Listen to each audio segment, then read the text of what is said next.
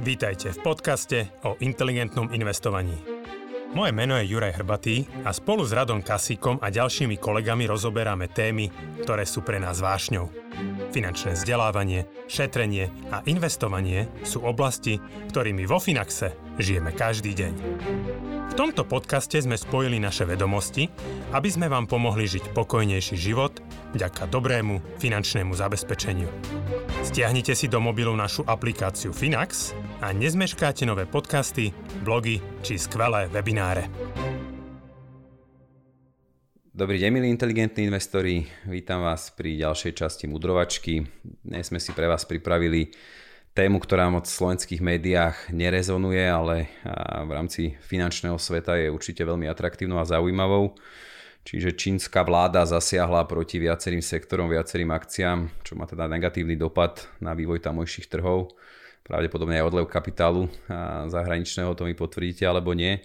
Čiže aj dnes budeme mudrovať na túto tému s mojimi hostiami Janom Jursom a Janom Tonkom. Ahojte páni. Ahojte. Zdravím. Takže skúste hneď na začiatok e, uviesť teda, že čo sa deje a skúste aj tak popísať, že vlastne aké kroky tá vláda prijala, že to má takúto trhovú reakciu a možno akých sektorov a firiem primárne sa to dotýka a ako sa to prelieva teda ďalej. Tak Povedal by som, že k tým konkrétnym krokom sa dostaneme pre trošku, trošku ďalej, ale aby som tak všeobecne ako uviedol, tak v priebehu posledného roka čínska vláda sa tak nejako rozhodla, že svojich veľkých technologických gigantov domácich začne nejako, nejako trošku šikanovať.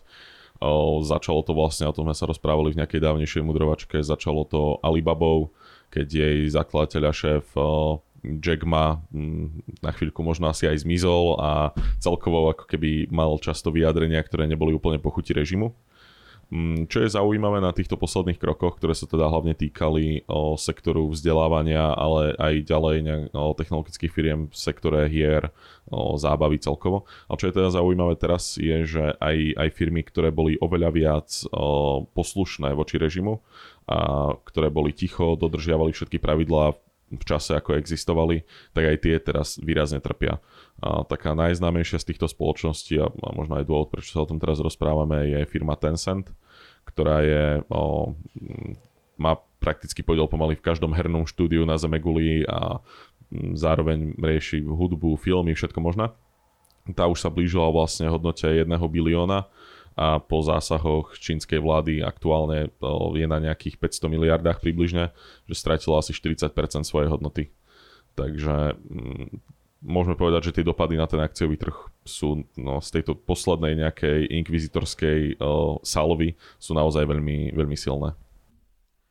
K tomu by som možno doplnil jednu vec, že tu sa hovoríme akože o nejakých zásahoch čínskej vlády, ale v zásade iba o nejakú akože takú komunikáciu, kedy a nejaké štátom vlastnené médiá sa tam objaví vetička o tom, že a príliš veľa hrania online hier môže spôsobiť akože mladým ľuďom problémy a to je, to, takéto drobnosti. V zásade stačia na to, aby a nejaká taká veľká firma skoro biliónová, čiže v našom ponímaní na západe ako keby Facebook stratil polovicu hodnoty, pretože Joe Biden by povedal, že má zasiahli nejako do volieb, čiže ono je to taká nepriama vedľajšia komunikácia, nie je to nejaká prísna regulácia, tie firmy sa naopak tú reguláciu snažia predbehnúť a prispôsobiť sa a zohnúť hlavu skôr, než dostanú po tej hlave.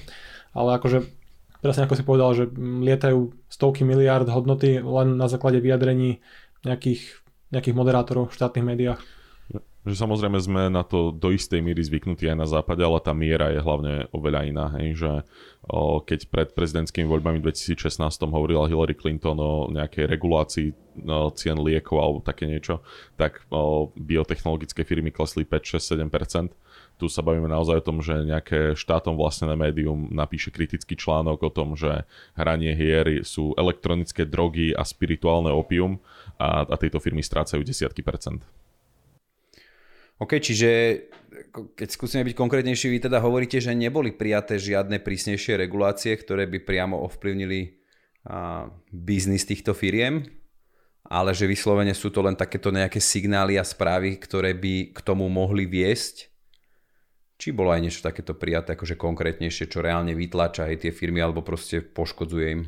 V zásade je to skôr zadanie pre, tie, pre tých miestnych regulátorov, že majú na, tomto, na takýchto veciach pracovať, čiže a najprv to zasiahlo nejaké spoločnosti, ktoré podnikajú a v oblasti nejakého vzdelávania, a jednoducho doučovania, keď to tak trošku zjednodušíme. A tým, že celá Ázia je dosť posadnutá tým, že naozaj deti musia mať excelentné vzdelanie a obrovské sumy peňazí, aj stredná trieda vynakladá na nejaké vzdelávanie, akože mimoškolské aktivity. A tak myslím, že to bol čínsky prezident, ktorý vlastne pri nejakom stretnutí na nejakej škole sa jednoducho vyjadril, že a je neprimerané, že ta, tak, takýto objem peňazí smeruje do tohto sektora a treba s tým niečo robiť. A to bol taký naozaj akože a prvý veľký sek, kedy tieto firmy stratili následne 60, 70, 80% hodnoty. Z miliardárov sa stali milionári. Čiže a bolo to vlastne vyjadrenie, že tento sektor by mal by, pôsobiť skôr ako neziskovka. Nemalo by to byť akože aktivita vykonávaná za účelom zisku. Čiže zatiaľ, čo na západe vznikajú neziskovky dobrovoľne, v Číne sa staneš neziskovkou, keď ti to niekto prikáže. Ale tu si myslím, že toto už sú, už sú oficiálne pravidlá, že tam je nejaký, nejaký súbor pravidel, ktoré už regulátori teda, čo sa týka toho vzdelávacieho sektora už zaviedli. Tam je taký zoznam tých opatrení, že vlastne o, doučovanie predmetov, ktoré sú o, ako keby súčasťou kurikula, že napríklad matematika a podobne, tak doučovanie toho je zakázané to sa môže proste učiť už len v škole. Že áno, na gitaru ma ešte môžu učiť hrať, ale matematiku alebo nebodaj históriu, tak to už ma učiť ako mimo, mimo mojej školy nemôžu. O, tieto spoločnosti nemôžu mať zahraničných vlastníkov, o, je tam zákaz najímania zahraničných lektorov a tak podobne. Ale myslím si, že toto už je, toto už je súbor oficiálnych pravidel, teda, že začalo to takýmito nevinnými vyjadreniami a v Číne, ale často je taký ten postup, že, nejaký, že niekto dôležitý niečo niekde povie, štátne médiá to ešte odkomunikujú, ale už regulátori to majú dávno pripravené a už to ide proste von. Hej. A tu ten, tu ten súbor opatrení je naozaj veľmi tvrdý a veľmi ukazuje to, že režim si dáva obrovský pozor na to, aby bolo učené len to, na čím majú úplne plnú kontrolu že to, čo mi povie učiteľ v triede, tak na to režim vie dohliadnúť. To, čo mi povie učiteľ nebodaj cez víkend, alebo cez prázdniny, alebo po obede po škole, na to už režim má väčší problém dohliadnúť a e, keď má režim problém na niečo dohliadnúť, tak najjednoduchšie je to zrušiť.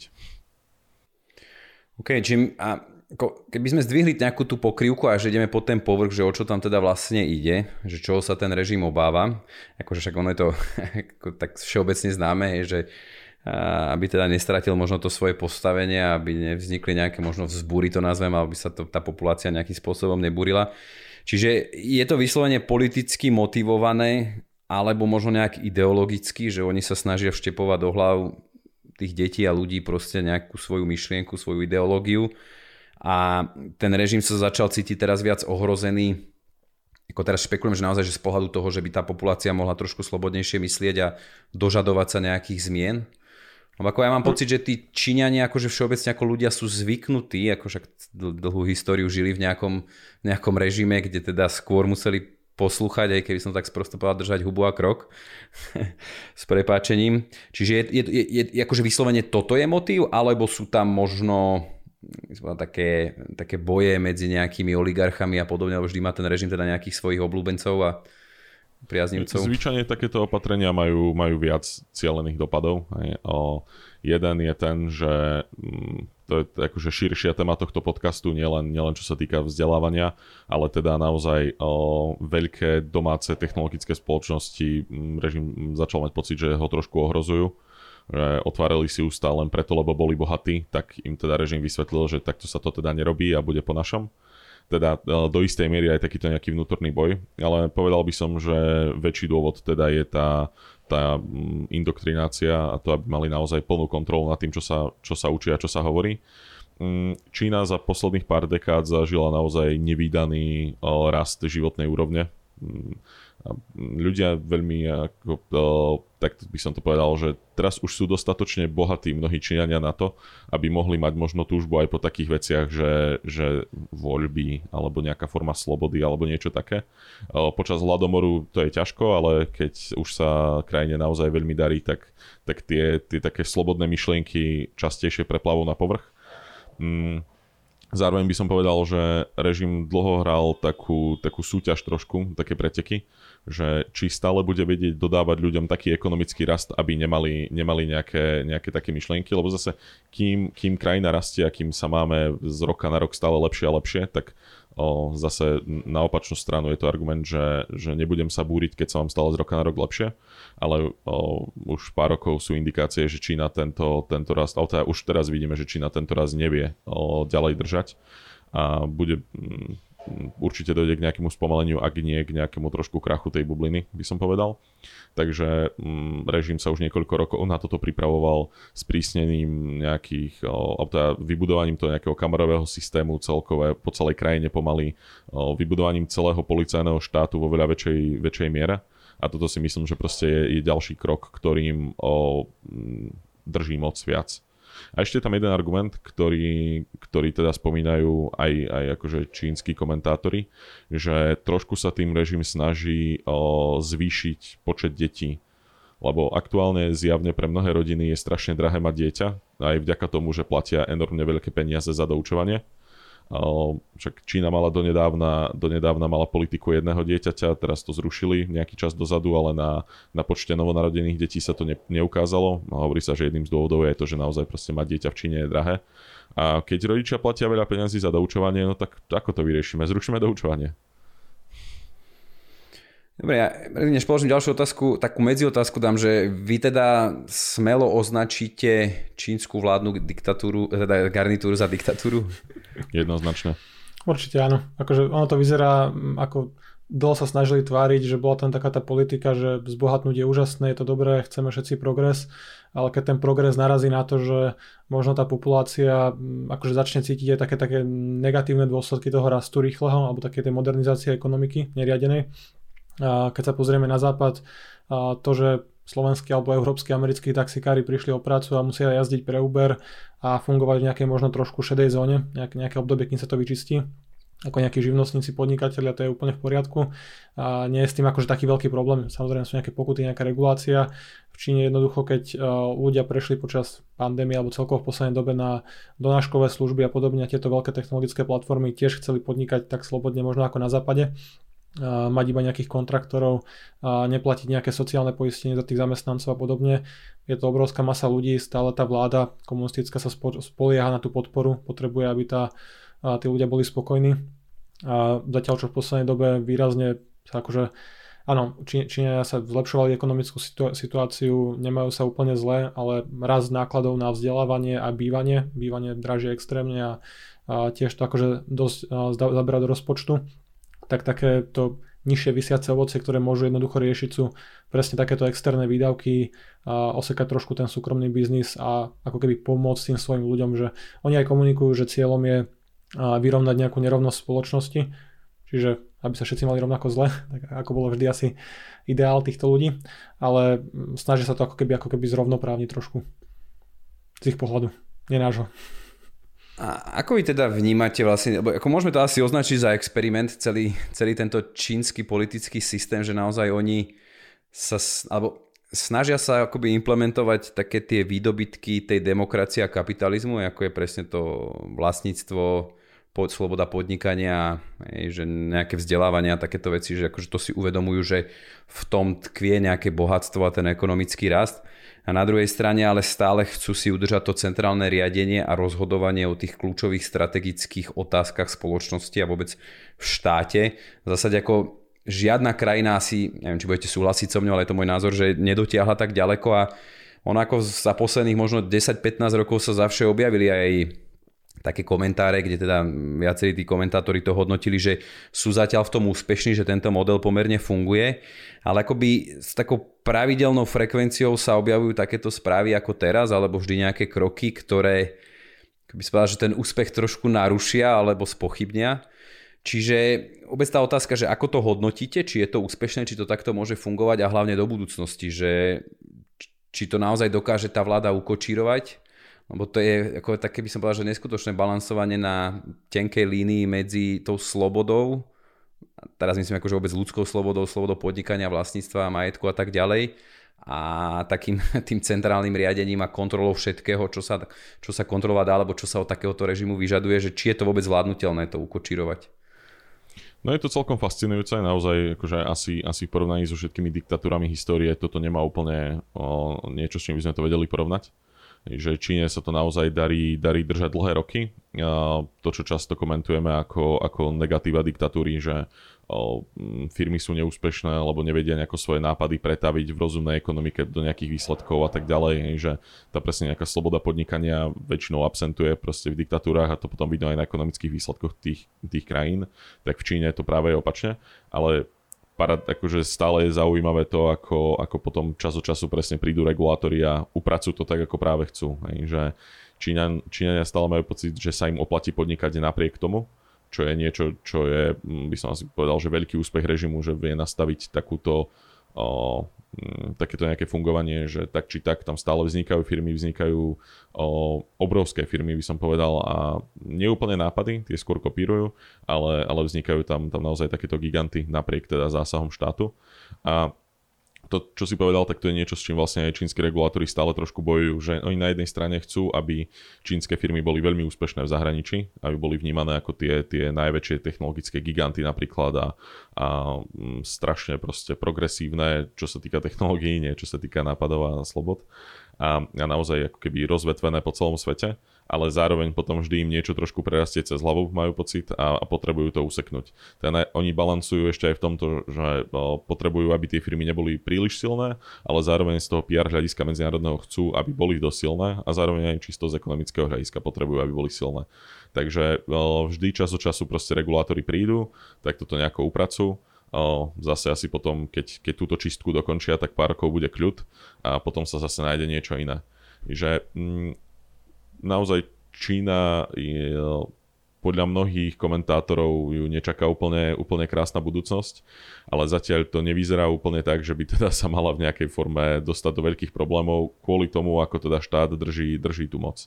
Že možno naozaj Čína bude diktatúra, ktorá to prežije kvôli tomu, že dnešné no, technologické výdobytky jej dovolia držať tú moc takým spôsobom, ako nikto iný predtým nemohol. Že o, extrémna miera kontroly úplne, úplne všetkého, ktorú, ktorú dneska Čína vie mať, tak možno je to, čo udrží vládnúcu stranu pri moci. A pre nás je naozaj nepredstaviteľná tá miera cenzúry a toho, v akom, akom svete vlastne mentálne Číňania žijú, čo sa týka toho, ako sa u nich učí história, nejaký akože geopolitický vývoj, alebo že ako sú tam cenzurované filmy, seriály, hry, že to je, to je naozaj úplne iný svet. Takže mm, naozaj ten, tá strana tam má veľkú moc. Nie je to potom napríklad v rozpore tieto uplynulé opatrenia, ktoré akoby zasa viac uzatvárajú to myslenie a tú krajinu, aj teda ste hovorili, že zasiahli hlavne voči tomu vzdelávaniu a voči treba s nejakým hrám, kde teda asi je tiež prostredie, ako tie deti vedia vnímať možno ten iný svet mimo tých čínskych hraníc. Ale akože, proste Čína, Čína teraz ako keby zápasy a ja si myslím, že ako zatiaľ celkom úspešne, že vlastne ešte pár rokov dozada, dozadu sme ju mohli pokojne označiť za tú továreň sveta a tým aj to, čo ste tu spomínali, že tá životná úroveň, aj tie platy a ceny rastú.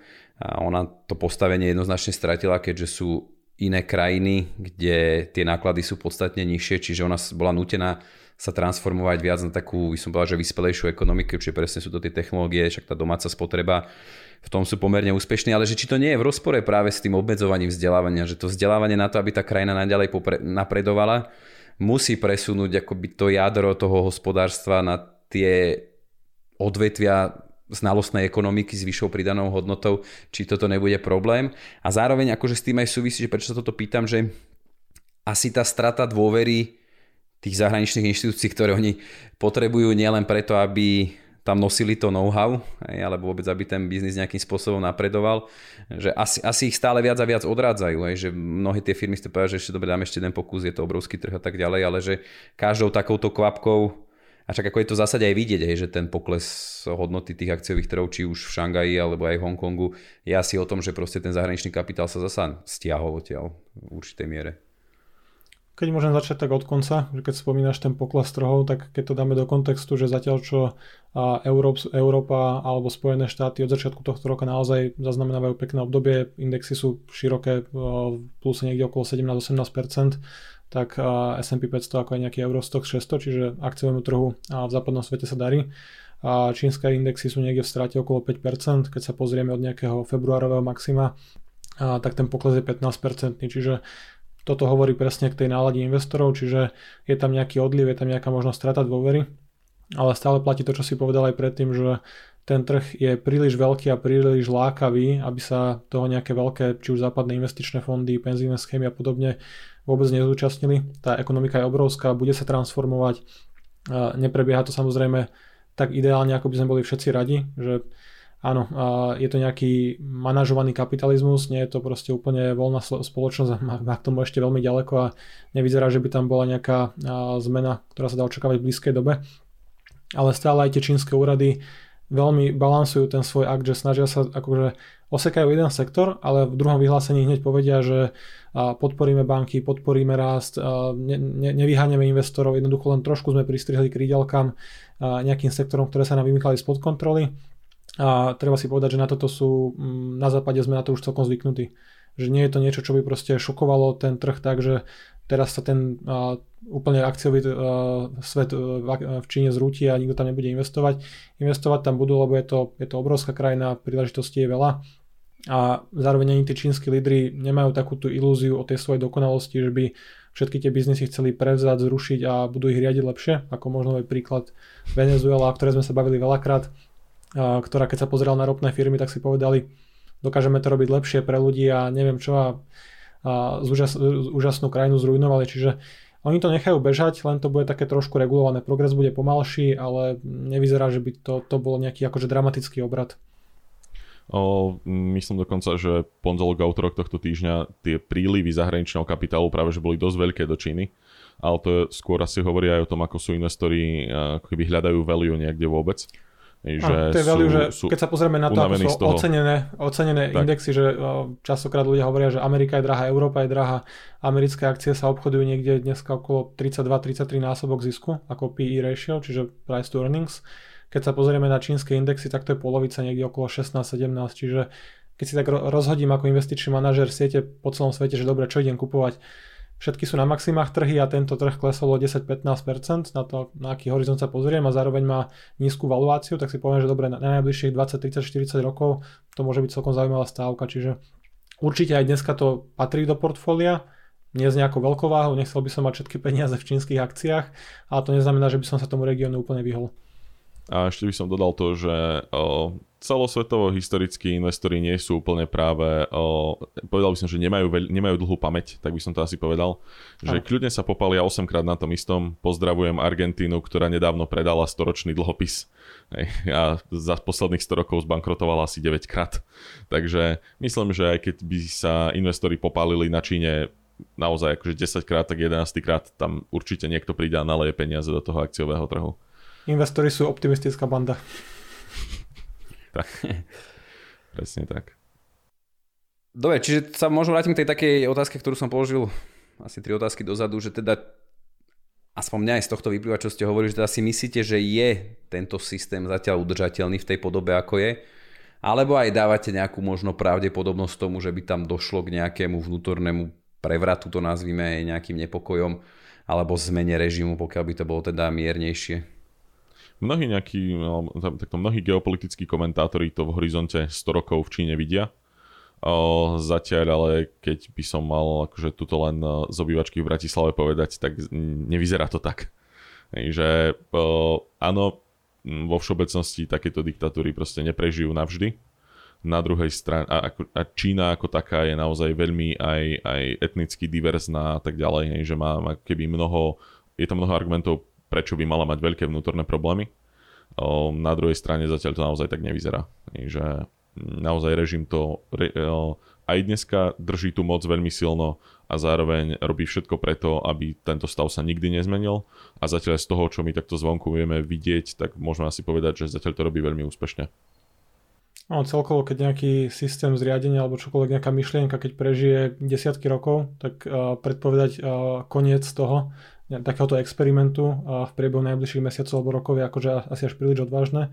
Čiže zjavne tam ten, tento mix jednoducho pre tú krajinu, pre tú mentalitu a ten systém ako je nastavený nejakým spôsobom funguje. Čiže aj tiež by som nepovedal, že, že nás čaká nejaký akože výrazný obrad a revolúcia alebo podobne. Myslím si, že nutným predpokladom na veľkú zmenu v Číne je veľmi veľký ekonomický problém nejaký. Takže mm. ak naozaj to, to štát nejaký moment neukočíruje a, a mm, to vlastne celá taká tá, to, ten bublinoidný rast trošku nejakej forme praskne a ľudia by sa mali vďaka tomu naozaj horšie, tak v ten moment sa môžeme rozprávať o tom, že, že čo bude s Čínou ďalej, ale dovtedy asi, asi, asi nie. OK, čiže tak by som to možno zhrnul to, čo sme sa teraz bavili, že skôr je to taká zaujímavosť a potvrdenie toho, že stále Čína nie je tam, kde by si možno želali mnohí, alebo kde si myslia, že sa dostala a že naďalej vlastne tie prílišné zásahy štátu do tej ekonomiky, do riadenia štátu majú aj negatívny efekt. Ja som sa aj pozeral, že vlastne ako, vy ste tu spomínali, ako sa vyvíja v podstate ten index od začiatku roka, ja keď som pozrel Shanghai Composite, a ako ten taký ten hlavný, ten vnútročínsky index, kde dlhé roky teda nemali prístup zahraniční investori, tak on v podstate za 14 rokov nič nespravil, pokiaľ nepočítam s dividendami, že vyslovene sa dívam na cenu. Čiže je to naozaj skutočne zaražajúce z pohľadu toho, že kam sa za 15 rokov tá krajina dostala, aký progres tam, tam nastal z pohľadu ako samotnej ekonomiky a možno životnej úrovne. A ešte teda taká bonusová otázka na záver ohľadom, ty ste to aj spomínali na začiatku toho Jack Ma, čiže už sa teda našiel, alebo akože on stále ešte nevystupuje na verejnosti. Priznám sa, že neviem, ako je to už pomaly, to bude rok, niekedy na jeseň, nie? Čo, čo mal on takéto rozbroje hmm. s vládou a odvtedy sa stratil. on sa našiel, pokiaľ viem, vtedy pár mesiacov na to a dáva si pozor, aby bol ticho, tak by som to asi povedal. Čiže normálne ďalej funguje podniká, pohybuje sa vonku, je, že dostal, chodí do práce. Dostal si kvalitné školenie o tom, čo sa môže vyjadrovať, čo nie. Že zatiaľ, čo tak. Elon Musk uh, si môže tweetovať, čo len chce a nedokáže zastaviť nejaká komisia pre cené papiere alebo proste takéto akože opatrenia súdu, tak myslím, že Jackovi ma na chvíľku stačilo s tým, že bude sa vyjadrovať proti vládnej moci, že my to spravíme lepšie a čo nám tu budú nejakí páni hovoriť, ako, ako robiť biznis. Hej, niek- zjavne mu štát vysvetlil, že kto je väčší a vyviedli ho von z ilúzie. Tak ako zasa môžeme to aj hodnotiť, že ešte dobre pozitívne dopadol, nie? Ak je to tak. Ano, akože v historickom, strane, historickom akože áno, že v Číne dopadli ľudia podstatne horšie. Stále zostal miliardár. Stále je, je ťažké si predstaviť, že pomaly, že medzinárodne najviac známeho Číňana si pomaly, že by režim úplne akože upratal, na druhej strane bolo ťažké si predstaviť, že by zmizol na nejakú chvíľu a stalo sa. Dobre, super páni a ďakujem. Ďakujem zase za cenné informácie, cenné pohľady. A teraz dnes na vzdialený východ je to určite krajina, ktorá pre nás je určitým spôsobom exotická, je, že ne, ne, nevieme si úplne takto ohmatať, ako zase nie je problém sa tam dostať, ale tých správ odtiaľ je pomerne na Slovensku málo a je to určite kľúčová ekonomika, ktorá má vplyv na dianie vo svete, takže je to skutku zaujímavé a fascinujúce. Ďakujem veľmi pekne a teším sa opäť na skore stretnutie s vami. Majte sa, do počutia. Do počutia.